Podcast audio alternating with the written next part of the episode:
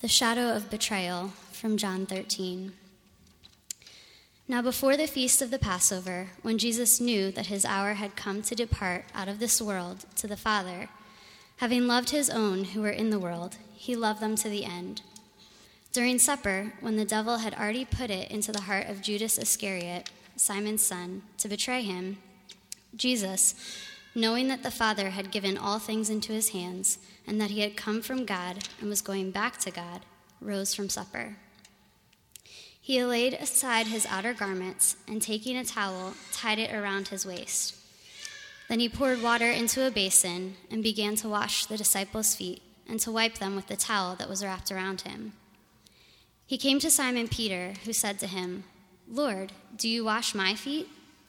Jesus answered him, What I am doing you do not understand now but afterward you will understand. Peter said to him, You shall never wash my feet. And Jesus answered him, If I do not wash you, you have no share with me. Simon Peter said to him, Lord, not my feet only, but also my hands and my head. Jesus said to him, The one who has bathed does not need to wash except for his feet, but is completely clean. And you are clean, but not every one of you. For he knew who was to betray him. That was why he said, Not all of you are clean. When he had washed their feet and put on his outer garments and resumed his place, he said to them, Do you understand what I have done to you? You call me teacher and Lord, and you are right, for so I am. If I, then, your Lord and teacher, have washed your feet, you also ought to wash one another's feet. For I have given you an example, that you also should do just as I have done to you. Truly, truly, I say to you, a servant is not greater than his master, nor is a messenger greater than the one who has sent him. If you know these things, blessed are you if you do them.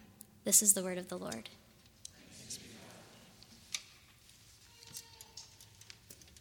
Well, friends, focusing what's important. What do you do when you get the news that you're going to die?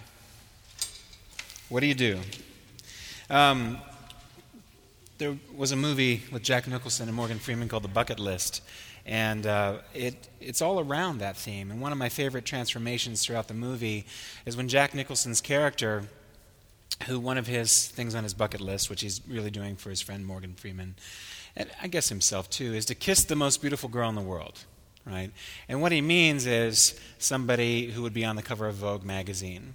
But as he gets closer to the danger of death and things become to f- come into focus for him, what he eventually means by that is his granddaughter. He finds her to be the most beautiful girl in the world, and he gets to kiss her before the movie's over. Uh, or in a similar way, way, my grandmother had a sister who uh, died before her, and she was a nurse most of her life. And during that time, she saw basically how it goes at the end of life. And so when her heart was failing, she refused to stay in the hospital. She wanted to be home with her three daughters, and, and she laid there in the living room on the couch, and her three daughters surrounded her and talked with her, and she gave her daughters comfort and encouragement and encouraged them to let her go. And, but her, her last moment, what was most important to her, was to try to bolster the courage of her daughters who would have to live without her. But it brings into focus what's most important. And so we have Jesus here in the shadow of death. John tells us he knew what was coming, he knew that it was at the end. And what we have is in the shadow of death, he models for us what is most important. He models a love towards us that we must imitate for one another and others. So we're going to look briefly, just briefly, at his love and authority to model this for us, and his model, his actual model itself for serving in the shadows of death when things count. Everything counts. Um, his love and authority to model. In verse 1, John tells us that he loved his disciples until the very end until the very end. And John's, John's, one of John's purposes for writing his gospel was to bring forth the deity of the incarnate God in Jesus, the absolute deity. And so he marvels as he sorts of, as he unfolds this drama before you, what, what's going on here. And one of the things that he does is he loves his disciples to the end.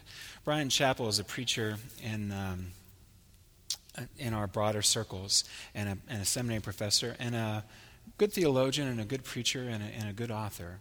And he tells the story of uh, something that happened. It was a tragedy in a small town. And there were two brothers. There was an older brother and a younger brother. And they were playing together on one of these mounds that isn't quite sand and isn't quite dirt. It's somewhere in between. And they're piled up for a different work that goes on. But sometimes, you know, they're out in the in the weather, and sometimes there's rain on them, and there are parts that get hardened, and you can step on them, and there are other parts that get, seem to be hardened, but there's actually a fissure underneath, and it can sink down into it. Well, the, it was a very large pile, and the boys were playing on it, and they both fell into this fissure. And the elder brother grabbed onto the younger brother's leg and pushed him up to keep him up there until help could come. And when they came, the elder brother had died. But he had died holding his younger brother up. And that's exactly what Jesus does here, John tells us, that he loves his disciples until the very end. He holds them up to the very, very end. Also, he tells us that not only does he love us, but he's our teacher and he's our Lord. Remember, we're talking about his love and we're talking about his authority to model the things that he models for us. He's our teacher. He says, You call me teacher and Lord. That's right. That's exactly right. I'm both. And the problem is, is we try to segment out one or the other right? We try to say, oh, Jesus was a good teacher. If you just go to Jesus on that ground, you're going to be crushed because it's like being a beginning piano student, not knowing the first thing about even the white keys and the black keys, how to play notes, what your fingers should be doing, and you sit down with a teacher, and the first lesson he gives you is Chopin. His lessons are way beyond what we're capable of and yet he calls himself teacher. We'll get to that in a minute. But he is our teacher. He has the authority to teach, and he is the only one who has the ultimate authority to teach. So he claims that for himself. But he's also the Lord. He has the authority to command. He says, Live like this and you'll be blessed. Who in your life has the authority to command you? I mean, your boss can tell you what to do, but that's more guidance within the parameters of your framework. Who can actually command you? even when you don't want to be commanded. Who has that authority? I was thinking about it. I mean, I th- like husbands try to take this with wives often. Wives sometimes try to take this with husbands often. Uh, parents try to do it with their children often. But all of those are meager attempts because we don't submit to one another in that, those kinds of authority situations. I was walking my dog uh, this morning over in Fairmount Park, and he's getting older. And uh, one of the things that older dogs do is they get rebellious in the sense that they'll stop coming when they're called. They'll uh, stand in your way when you're trying to get past. It's just like they're saying, you know, I've lived a long time. These are my rights. I get to extend my rights right now. You're going to move around me for once, you know. And so, um, and I called, you know, my dog's hearing. He's getting older. He's 13. His, his hearing is going. And so I said, come. And he he actually heard me, but he was just doing this sort of, oh, you know, I've got rights thing. And um, I learned a trick uh, a while ago when we were first raising our, our earlier dogs. Dogs use a powerful sense of smell, and there's this dog trainer in New York called Paul Loeb. And one of the ways to get your dogs to, to really listen to you is to interact with their sense of smell. So I remember this, and I grabbed my leash and I tossed it towards him, and it didn't hit him, but it came right down near him and he smelled it and he came right over to me. It's Paul Loeb's trick. You should try it sometime. It's a great way to begin the relationship of your dog listening to you. But I reinforce the authority. I think that, I think that truly, even in that relationship, it's hard to for my dog Sam to receive a command. If it's hard for us to receive a command, what does it mean for, for Jesus to be our Lord? He has the authority to command. He has the authority to command. He's the Lord of heaven and earth, and that's what he's meaning here. He tells you that, look, if you want to know, this is the end, if you want to know the secret, you want to know what you should be doing, I'm modeling it for you. I'm commanding you to live like this. If you live like this, you'll be blessed. That's how John ends this passage. So, he's teacher and Lord, and he models for us. He says, If I'm your Lord, in a sense, he's saying, I'm paraphrasing, but he says, If I'm your Lord and your teacher, you learn from me to do what I do. If I'm your Lord and your teacher, you learn from me to do what I do. I serve you. And so you ought to serve one another. And now he's performing in this foot washing ritual that we see, he's performing something symbolic a symbolic prefigurement of his cleansing sacrifice at Calvary. He knows what's coming, and he's modeling it for them. Jesus readies us for God's presence through serving us. And in the same way, he calls us as his messengers, students who would teach what the teacher himself has taught about himself. He calls us to serve as a means of preparing the way for God's presence in other people's lives. Students proclaim what their teacher proclaims. I was watching. Um, I watched a little clip from a movie Heat, and it's a very famous clip for actors. The actor friends of mine really hold it. It's a diner scene. It's Pacino. It's De Niro. They're sitting across. Pacino is trained in uh, one type of acting, which is method acting, and he really just becomes the character. You can see it on him and he just embodies it and he lives it and breathes it. And uh, De Niro is what's called a, he was trained in Meisner technique, and he's reactive in the way he's reacting to whatever the other actor is giving him. He's completely engaged and reactive based on that. And so you see at the table the differences between these two acting styles in this diner scene in the movie Heat. And they're fantastic. They're both fantastic, each at what they do. And the actor friends of mine look at that and they say, wow would you watch them? And it's true. I mean, Pacino just inhabits his character. He's there at the table. He's, he's that character. In the same way, De Niro is so completely tuned in and reactive off of every nuance that Pacino gives him in the scene. It's pretty powerful. When we go forward as students of our teacher and our Lord, we model his service to us on the cross with as much excellence as Pacino De Niro. That's what he's calling us to. We're to serve as a means of preparing the way for God's presence, just as He served to prepare a way for God's presence for us. Okay, so what's His model? The second part is what's His model? What's it look like? What is His model for serving? In verse 12, He says, I modeled how to serve you so that you can do the same thing in the same way, right? Again, I'm paraphrasing. The first thing he does is he doesn't cling to his true rights. He has rights. He's the Lord. He has rights. He's the teacher. But he doesn't grab onto them, right? His identity is secure, and that's one of the things John points out in verse 3. Jesus, knowing that he's the, the Father had given all things into his hand, he has authority, right? Jesus knew this. Jesus came from God, he was going back to God. It's incarnational language, it's Trinitarian mystery right there in front of John, right there in front of us on the page. And yet, Jesus doesn't cling to them. And what he says, the second thing he does is not only does not cling to his rights, but he makes himself absolutely vulnerable in order to serve you, in spite of knowing who he was and what his rights were. He didn't choose his identity as a right to be clung to, he chose to serve through his identity. Service is an aspect of God's character that he's embodying for us in this moment. One commentator wrote The authoritative nature of this approach, the way he's teaching his disciples here in his last moments, is unmistakable. But the command becomes all the more striking when it's, it is remembered that humility was despised in the ancient world as a sign of weakness. Jesus' command was therefore revolutionary in the sphere of human relationships. He's saying, You go out into the world and you show humility even though it'll be mistaken for weakness. You know, in our context, uh, we have neighbors in North Philly, and, and sometimes you walk down the street. One of the thing, one of the mistakes that you can make is to show kindness too fast. Why? Because kindness is mistaken for weakness and can put you in danger, and people can misunderstand it. Right? It takes time to show kindness, and he's saying here, be vulnerable be vulnerable in the same way that I'm making myself absolutely vulnerable for you. My wife uh, and I, when we lived in Nashville for a short time, we had a friend who lived nearby, and he was fairly young, out, just out of college, and in his first sort of set of jobs. And there was one night where he got desperately sick. He could barely move. He was throwing up all over his room, his bed, his floor.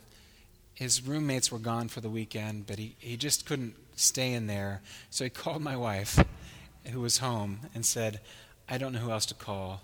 I'm, I'm beside myself sick. Can you come help me?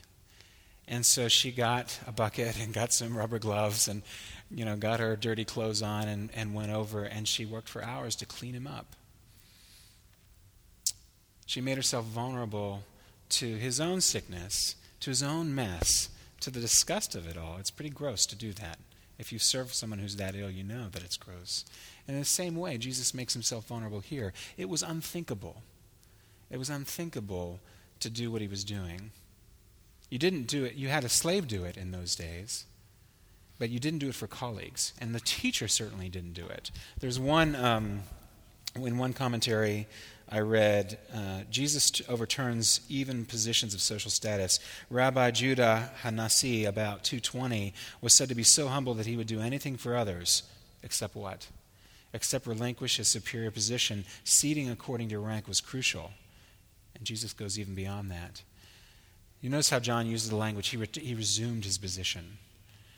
So he knew where he was sitting. He knew what the, what the protocols were in his, in his context. And yet he came down from there and he, sh- he served with humility. One of the things he did was he just rose from the supper. Who rises? When you cook a dinner and your, your uh, dining room table and people are sitting around it, and you're the host and you're cooking, where do you sit? Where do you sit? Nearest to the kitchen, right? So that you can get to the food as you need to get to it, and you can make sure that people's wine is replenished and, and their vegetables are replenished, right? Here you've got the one who should be served, serving, the one who should be hosted and glorified, hosting himself to benefit others. So he rises, it's like he's checking on the progress to attend to the guests it says uh, in, in one of the commentaries I read, it says the couches would be arranged around tables containing the food, with the upper part of each person's body facing the food and their feet away from the table. And Jesus would go out, out to the outside of this circle to watch each person's, wash each person's feet. Verse 4 He undressed. when do you know that you're vulnerable with somebody? You're naked. How, how much more vulnerable does it get? He took off his clothes, he put on a towel over his loincloth, and he washed their feet. And he washed their feet. It's like changing into work clothes before doing a dirty job, only his work clothes are himself and the tool of the towel that he uses to, to serve them. The last thing that I would point out is that Jesus served in this circumstance, whether or not they deserved it. And what's interesting is not one of the persons that he's serving around his table deserved it. Why? Well, you have Judas. He knows that he's going to betray him. He knows that he's going to uh, turn him over. He senses that evil. He, evil. He, puts it, he points it out in the passage. But Peter, there's an interesting exchange with Peter. And Peter, well, you know, okay, Lord, take my head and my, my whole body. You know, like if, if I can't be clean unless you wash me, then wash every part of me, right? It sounds like a mighty profession of faith. And yet that same one is going to deny him in just a few hours. And the other feet around the table that he's washing, that he's making clean, that he's serving, every one of them is going to run away in just a little while. And yet he served them whether they deserved it or not. Friends, the reason we'll come to the table later in the service is because we have a God who serves us, a God who undresses for us, becomes that vulnerable, that intimate. He lays his life down. He cares for you. He wants to come into the nitty gritty of you, and he wants to serve you. And as a result, he wants to change you. He won't leave you as you are.